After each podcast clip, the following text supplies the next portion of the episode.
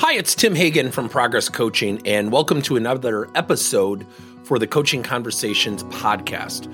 Now, we are on Stitcher, we are on iTunes, and multiple different channels. Please check us out. Now, one of the things that you'll get out of our podcast episodes is a lot of content, a lot of strategy. It's not fluff, it's not concept.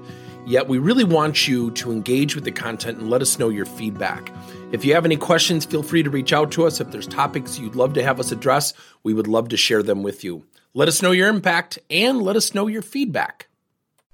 The greatest way to hold someone accountable is to facilitate it through the art of a learning project. So let's say we're coaching someone with a negative attitude or someone who's lacking proactive communication. What you do at the end of a coaching session is you assign a learning project that really does two things. One applies to the real world, two is targeting the area in which you're coaching. So, for example, you might say, Tom, next week I want you to come in with an example of where you really engaged with some teammates positively, and maybe a situation where, looking back, you could have dealt with it more positively. The learning project drives the ownership and the accountability of the area you're coaching, in this hypothetical case, having a positive attitude.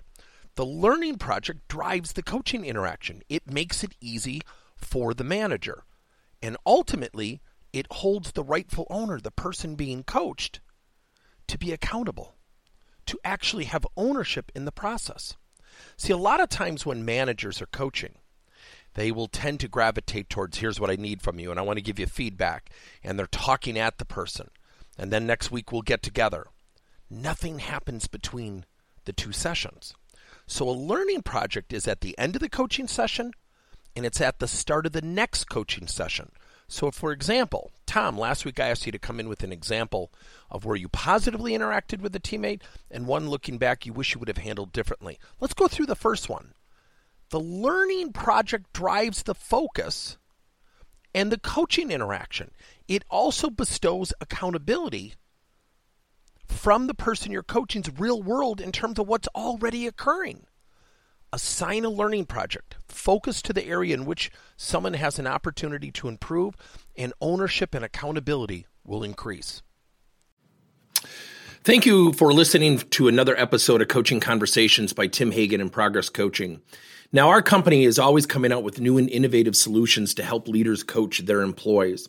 And recently, we just created a new service called Coach to You, where leaders can pick and choose topics and assign seven to 21 day programs for employees to learn and more importantly, apply actions and then reflect and share what they're going to do going forward as a result of the learning. It's called Coach to You. We're literally bringing coaching to your employees. If you're intrigued, we'll have a link in each one of our episodes where you can get more information. And again, thank you so much for listening to another episode.